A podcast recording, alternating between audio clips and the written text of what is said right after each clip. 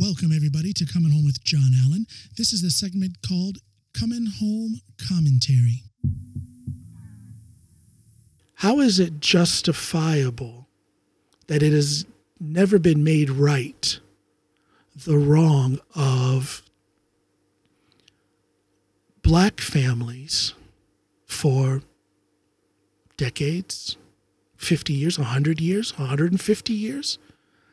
Let's say since slavery, since 1865, when black people nominally were taken to be regular United States citizens, and all United States citizens are taxed, right? And it is those tax dollars that fund our public schools, right?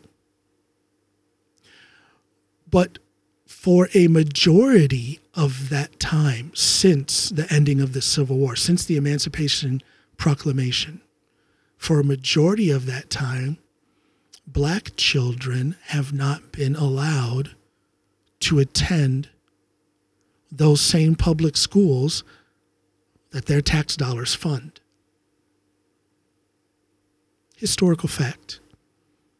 It doesn't matter how far to the right you are. It doesn't matter if you're a racist or not.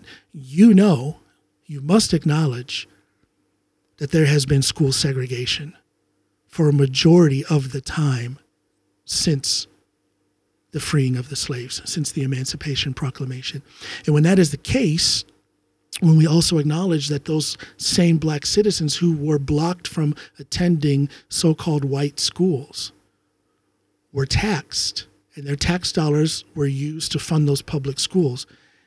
Why is that wrong not addressed? I don't know. Congregation, can you say reparations?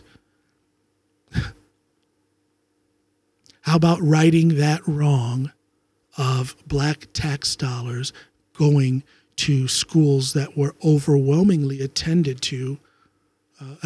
by white children, while those black children of those black taxpayers were not allowed to go to those schools?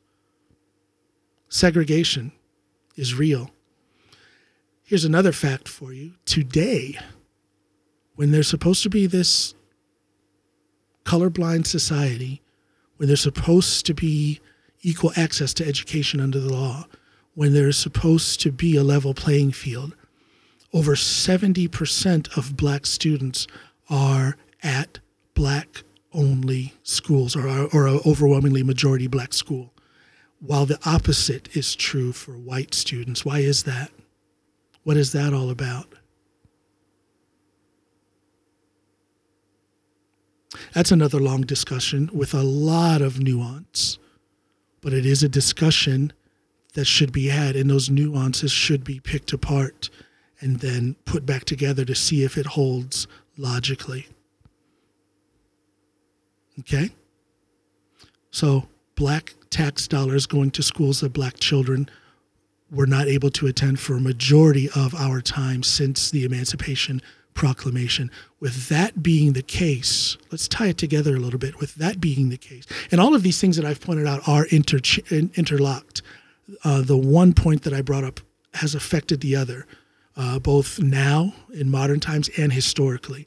But let's piece this together now about segregated schools, when there are so many black children who go to underfunded schools, when there are so many black children, black students who go to underfunded schools with a level of teaching that is substandard. And I don't mean any offense to any teacher who's teaching at a black school, but let's just keep it real. Let's just say it like it is.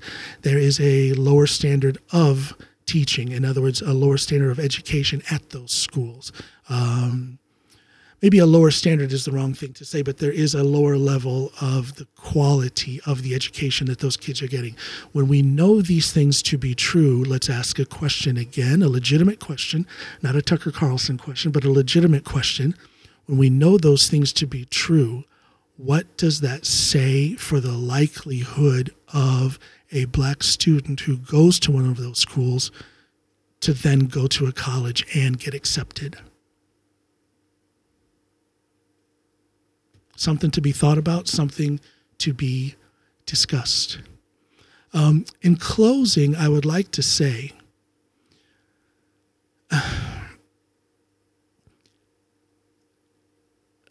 America, again, and let's just keep things founded in the truth.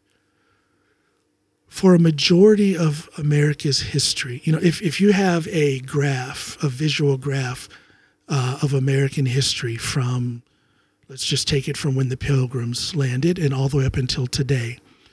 So for a majority of that timeline, America has actively worked to suppress Black Americans and to obstruct their path towards equal education and the equal opportunity to that equal education. And when we know that to be true, is the fact that the Supreme Court has now taken away this form of affirmative action when it comes to college and university acceptance, when they have taken that affirmative action away, does that help to level the playing field, or does it make the playing field even more unequal? Let's talk about it. Let's discuss it. Sub-question: has the removal of affirmative action when it comes to accepting students into college and universities, has the removal of that affirmative action by this Supreme Court, has that contributed towards a so-called colorblind America, a race-neutral America? Has it contributed to that? Or are the differences going to be, the differences and the inequality going to be even more glaring? Is it going to be more obvious now going forward as we see what happens to college acceptance numbers for Black people and other minorities as well, but especially Black people? When we see what's going to happen now going forward, does that contribute to this race-neutral country that everybody wants to have? Okay? Let's talk about it.